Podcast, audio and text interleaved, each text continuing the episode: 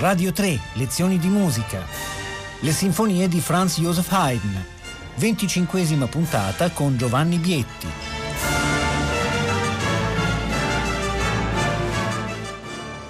Buongiorno da Giovanni Bietti, benvenuti. E questo fine settimana concludiamo il nostro ciclo dedicato alle sinfonie di Haydn, a cui vi ricordo abbiamo dedicato molto spazio perché questo è il quarto ciclo di lezioni di musica complessivamente. Qualche anno fa abbiamo fatto un ciclo sulle 12 sinfonie londinesi, le ultime grandissime sinfonie di Haydn, e poi tre cicli consecutivi che partivano dalle sinfonie giovanili.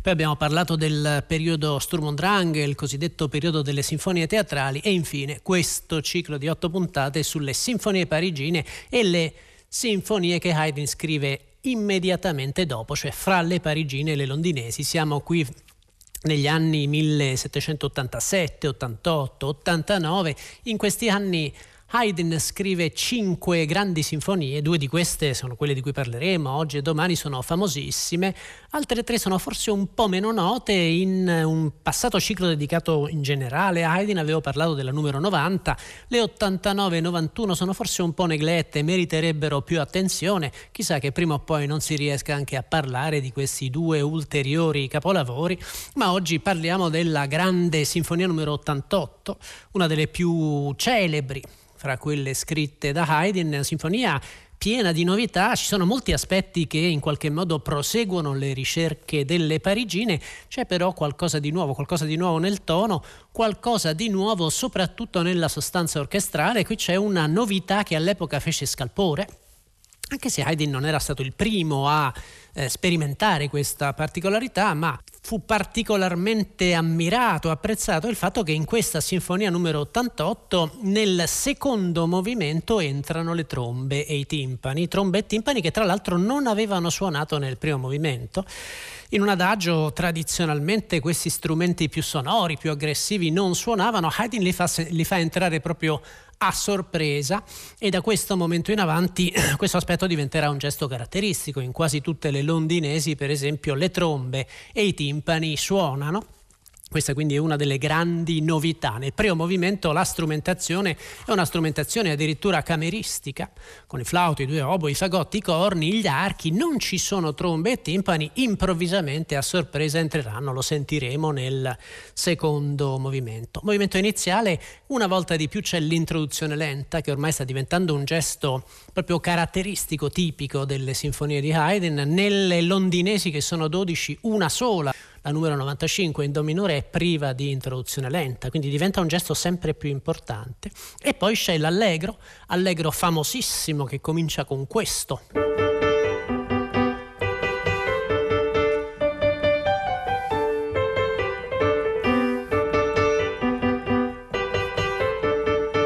La particolarità di scrittura di questa sinfonia prevede che questo semplicissimo tema sia annunciato dagli archi soltanto gli archi che suonano piano, anche se è un tessuto che sembra fatto apposta per i corni. Sono le famose seste dei corni che Haydn usa continuamente. E poi c'è il tutti,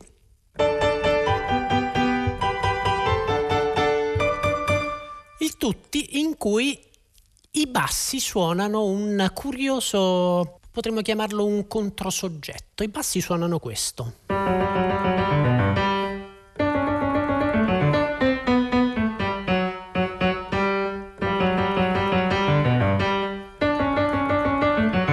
Che si sovrappone al tema.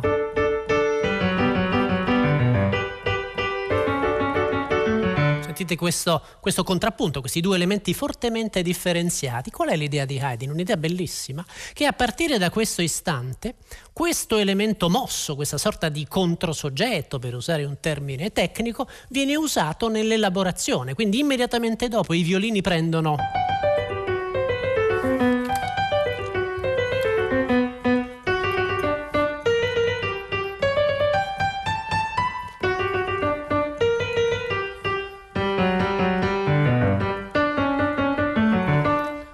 sono due elementi evidentemente, le note oscillanti e poi l'arpeggio.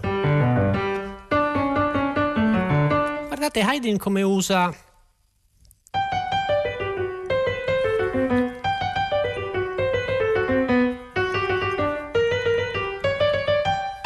Adesso inverte l'arpeggio.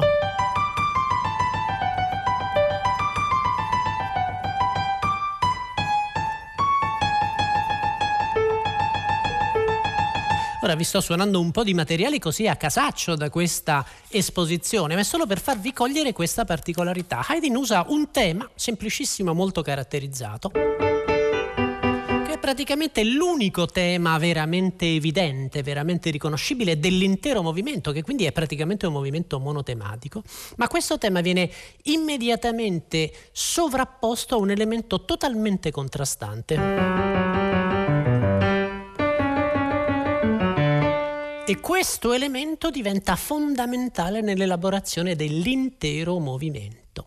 Quindi c'è un nuovo tipo di complessità nel lavoro motivico che Haydn sperimenta in questa grande sinfonia numero 88, in particolare nel primo movimento. Ora mi rendo conto che forse le cose che vi ho detto sono un po' complesse, spero che non siano confuse, ma credo che l'ascolto dell'intera esposizione, compresa la grande introduzione lenta, renderà abbastanza chiaro, abbastanza evidente questo originalissimo procedimento. Quindi sentiamo l'esposizione del primo movimento della sinfonia numero 88.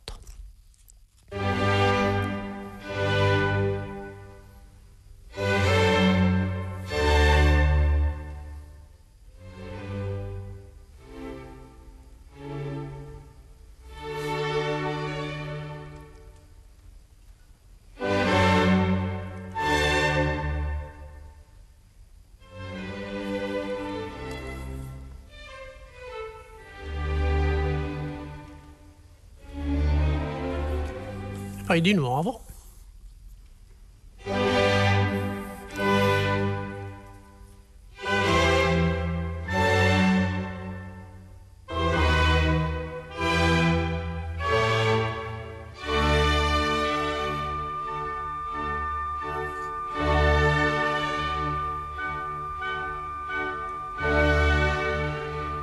Stiamo fermando su questo accordo ed ecco l'allegro archi.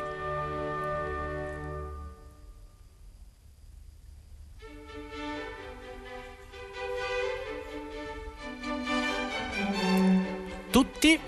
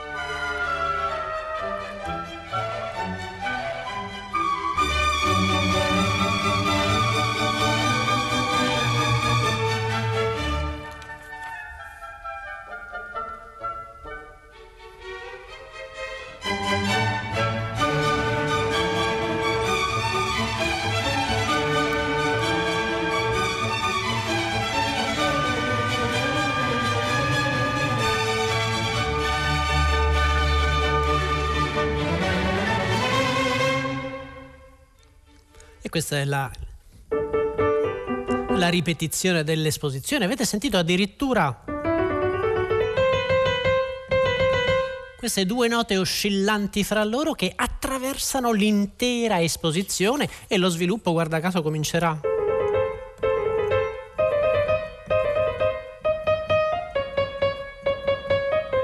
Continuando a elaborare questo elemento. Quindi il dualismo nella presentazione del tema diventa uno degli elementi fondamentali di costruzione dell'intero movimento. Ora naturalmente avremmo bisogno di poter sentire anche lo sviluppo, anche la ripresa di questo formidabile primo movimento, ma questa è una sinfonia talmente ricca di elementi che non posso fare altro che lasciarvi la possibilità di ascoltare per vostro conto questo meraviglioso movimento e cominciare a parlare del secondo, il largo, nel quale c'è questa novità di cui vi parlavo, l'idea che improvvisamente in un movimento lento entrano le trombe e i timpani. Era già successo. Era successo in una sinfonia di Mozart, per esempio nella Linz, ma questa sinfonia fu considerata una novità proprio per questa ragione, per questa particolarità orchestrale. Haydn costruisce questo movimento un, ehm, costruito in maniera molto singolare, anche qui abbiamo a che fare con una forma eccentrica, praticamente c'è un solo tema,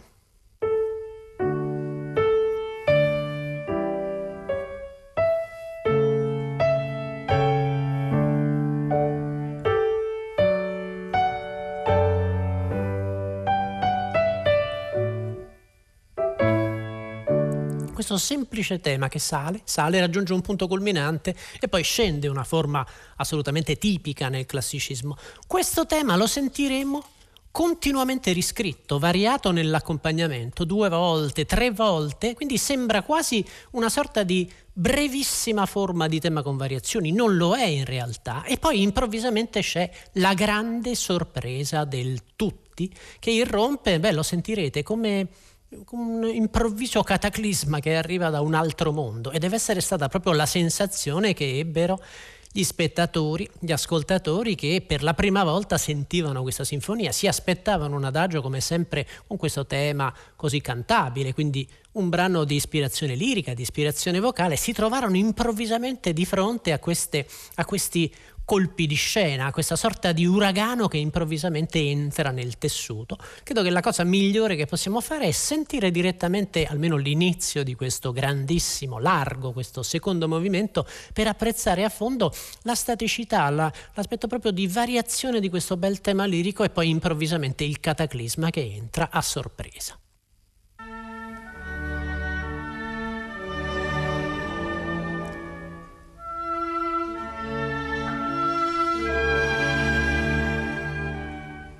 Punto culminante.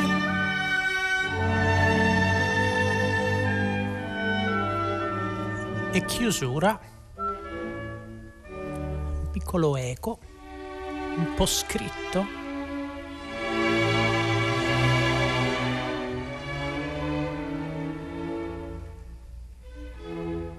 Di nuovo il tema, sentite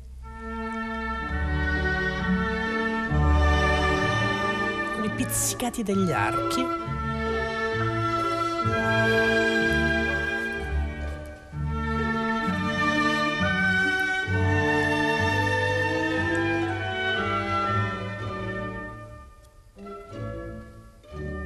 Piccolo po' scritto.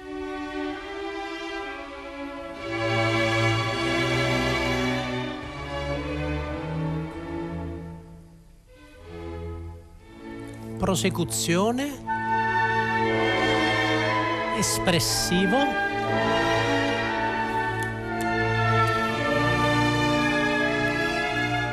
E di nuovo sentiamo il tema, nuova configurazione.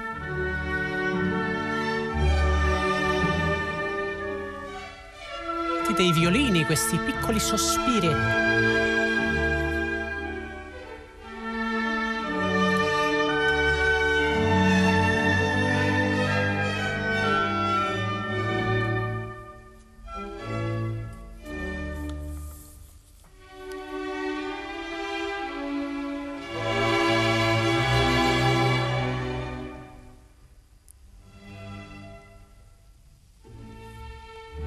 andrà avanti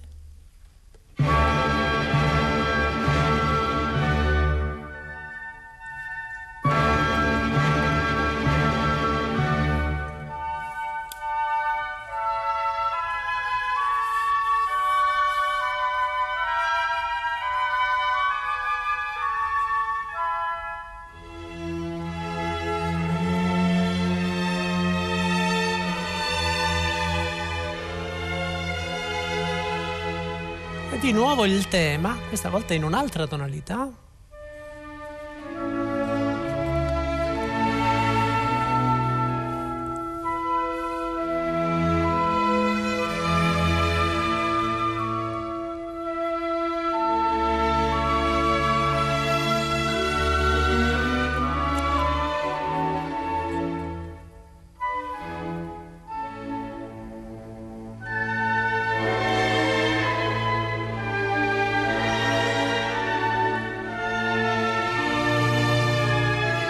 la quarta volta il tema nella tonalità principale. Nuova variazione.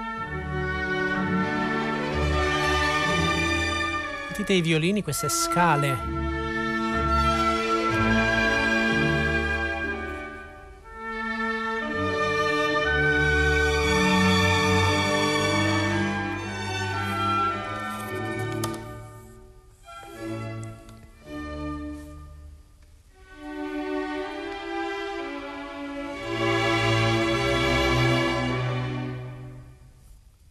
di nuovo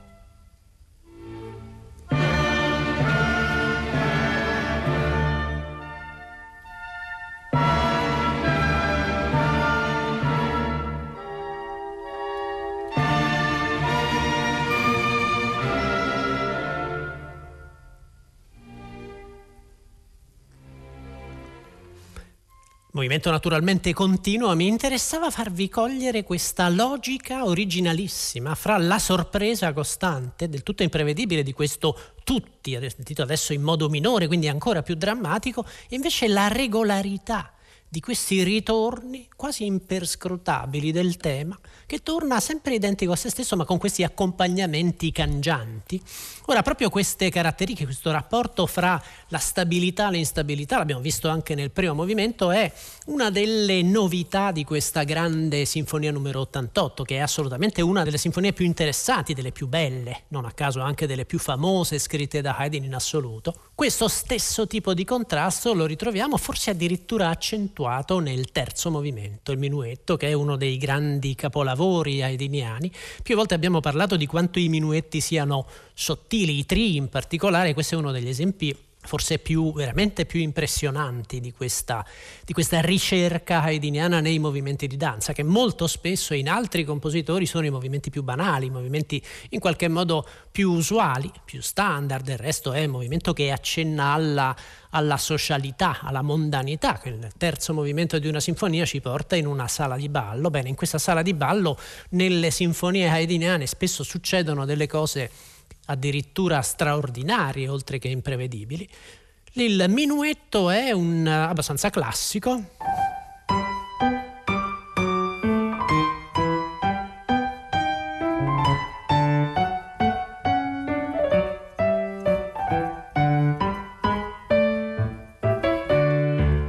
classico andamento di danza aristocratica settecentesco, con questi bellissimi gruppetti.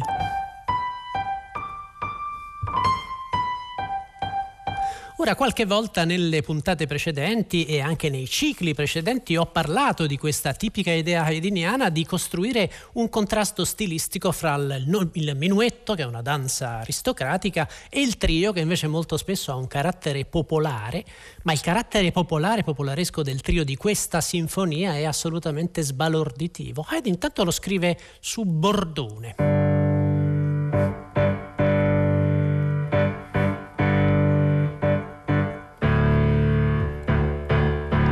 Queste note tenute al grave a mo' di cornamusa, ma la melodia, sentitela.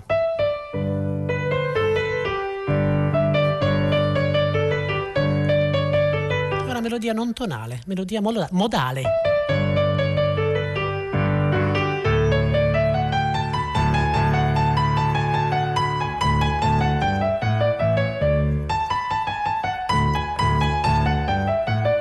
Questi accenti irregolari, la seconda parte, sentitela.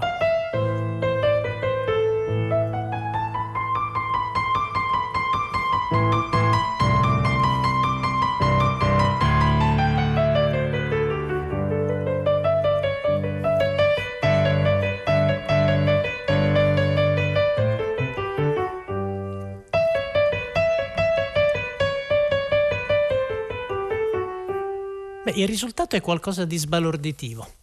Qui siamo nel 1787 probabilmente, il risultato di questo brano è qualcosa che si avvicina a certa musica di inizio Novecento. Viene in mente un musicista che lavorava in zone non dissimili da Haydn, al confine fra l'Ungheria e l'Austria, Bela Bartok a inizio Novecento. Vi faccio sentire, intanto questo è il minuetto per cogliere il carattere di questa danza aristocratica, nobilissima. Terzo movimento.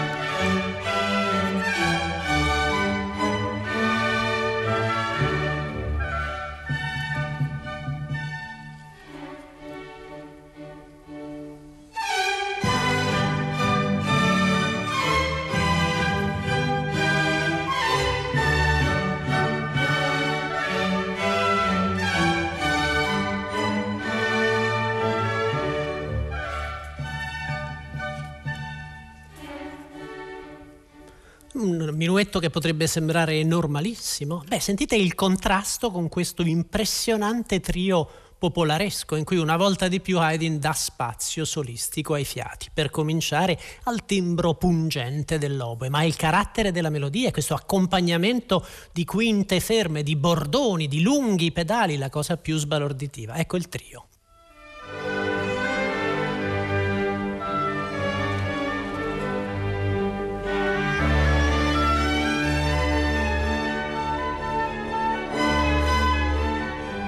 Sentito gli accenti, riascoltiamo.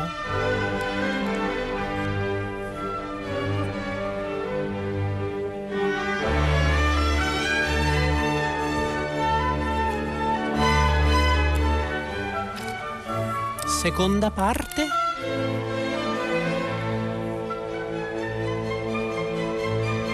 Spostamento.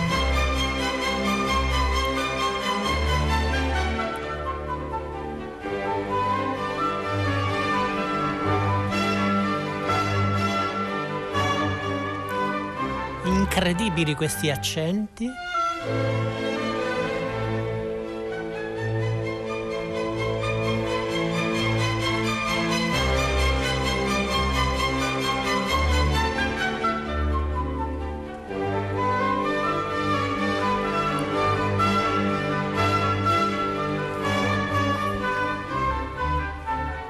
E qui riascoltiamo il minuetto naturalmente, ma il dialogo stilistico è assolutamente impressionante. La modernità di questa musica, devo dire, questo è un pezzo che io adoro, che ho sentito decine di volte. Ogni volta che sento questo trio sono sbalordito per l'audacia, per la novità, per la modernità, anche per il sorriso, per la capacità di Haydn di far dialogare fra loro stili così diversi musica apertamente popolare, brutalmente popolare, che entra in qualche modo in rapporto con il nobile aristocratico minuetto, questo sguardo illuminista una volta di più. E poi c'è il grande celeberrimo finale di questa sinfonia. Qui servirebbe un'intera lezione per parlarne a fondo. È uno dei grandi esempi, uno dei primi esempi veramente sublimi dei finali umoristici haydniani. Una volta di più Haydn usa nell'elaborazione di questo brano un trucco, un elemento tecnico di cui abbiamo parlato spesso, il rapporto fra il battere e il levare. Abbiamo sentito più volte questo gioco sul levare, per esempio, ma qui il gioco diventa addirittura ossessivo, perché un elemento di due note in levare e due in battere ripetute fa parte del tema praticamente ogni due battute. Sentite il tema.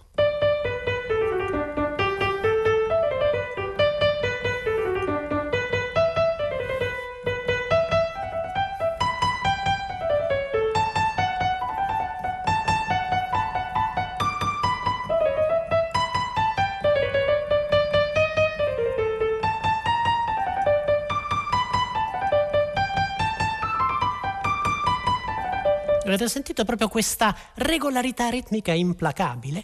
L'aspetto straordinario di questo movimento è prima di tutto la strumentazione. Questo tema torna, questo è un rondò sonata, quindi lo sentiamo un'infinità di volte, ogni volta cambia nella strumentazione. All'inizio è raddoppiato, lo suonano i violini raddoppiati all'ottava inferiore dal fagotto. Poi dopo sarà il flauto a raddoppiare all'acuto. L'accompagnamento, l'accompagnamento all'inizio negli archi.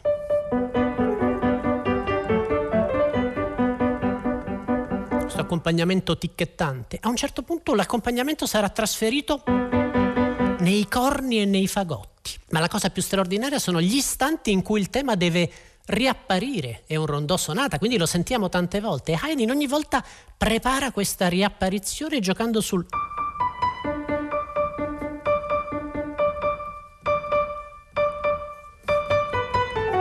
su queste note ripetute. Questo è uno dei grandi capolavori umoristici haydniani.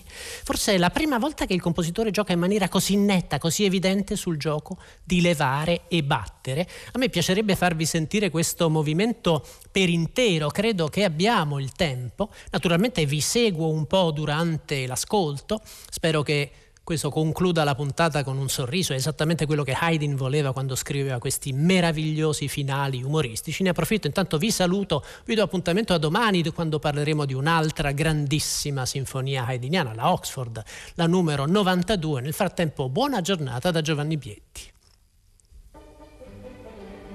Sentite il fagotto?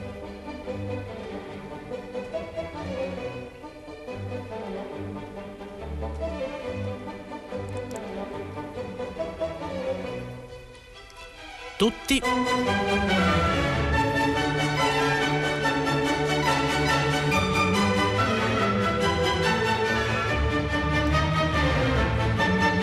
Flauto.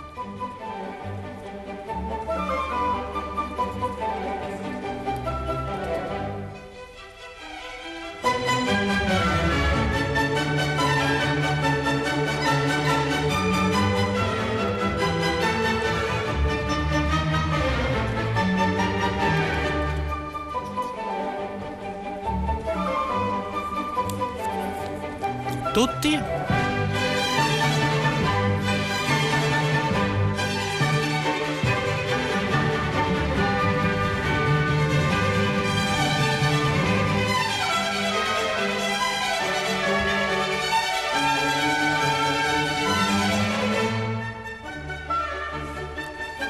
Tema alla dominante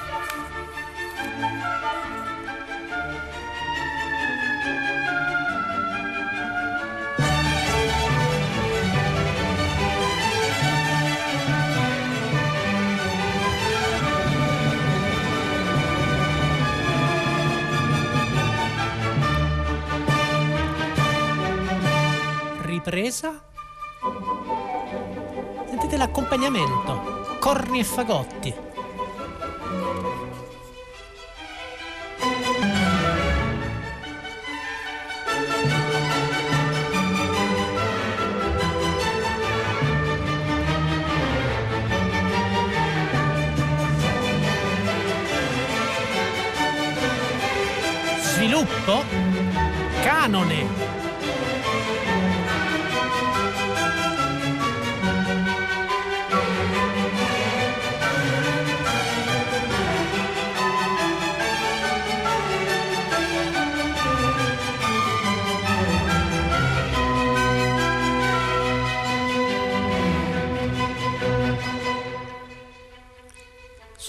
Sospensione, note ripetute.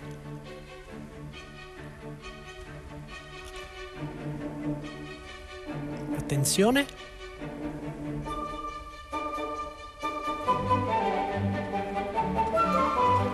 Meraviglioso.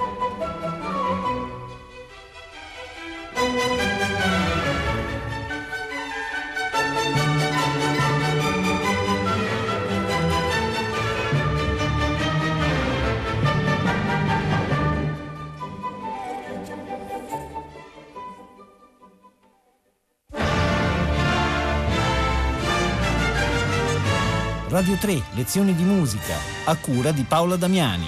Potete ascoltare tutte le lezioni di musica dal sito di Radio 3 e scaricarle con l'app RaiPlay Radio.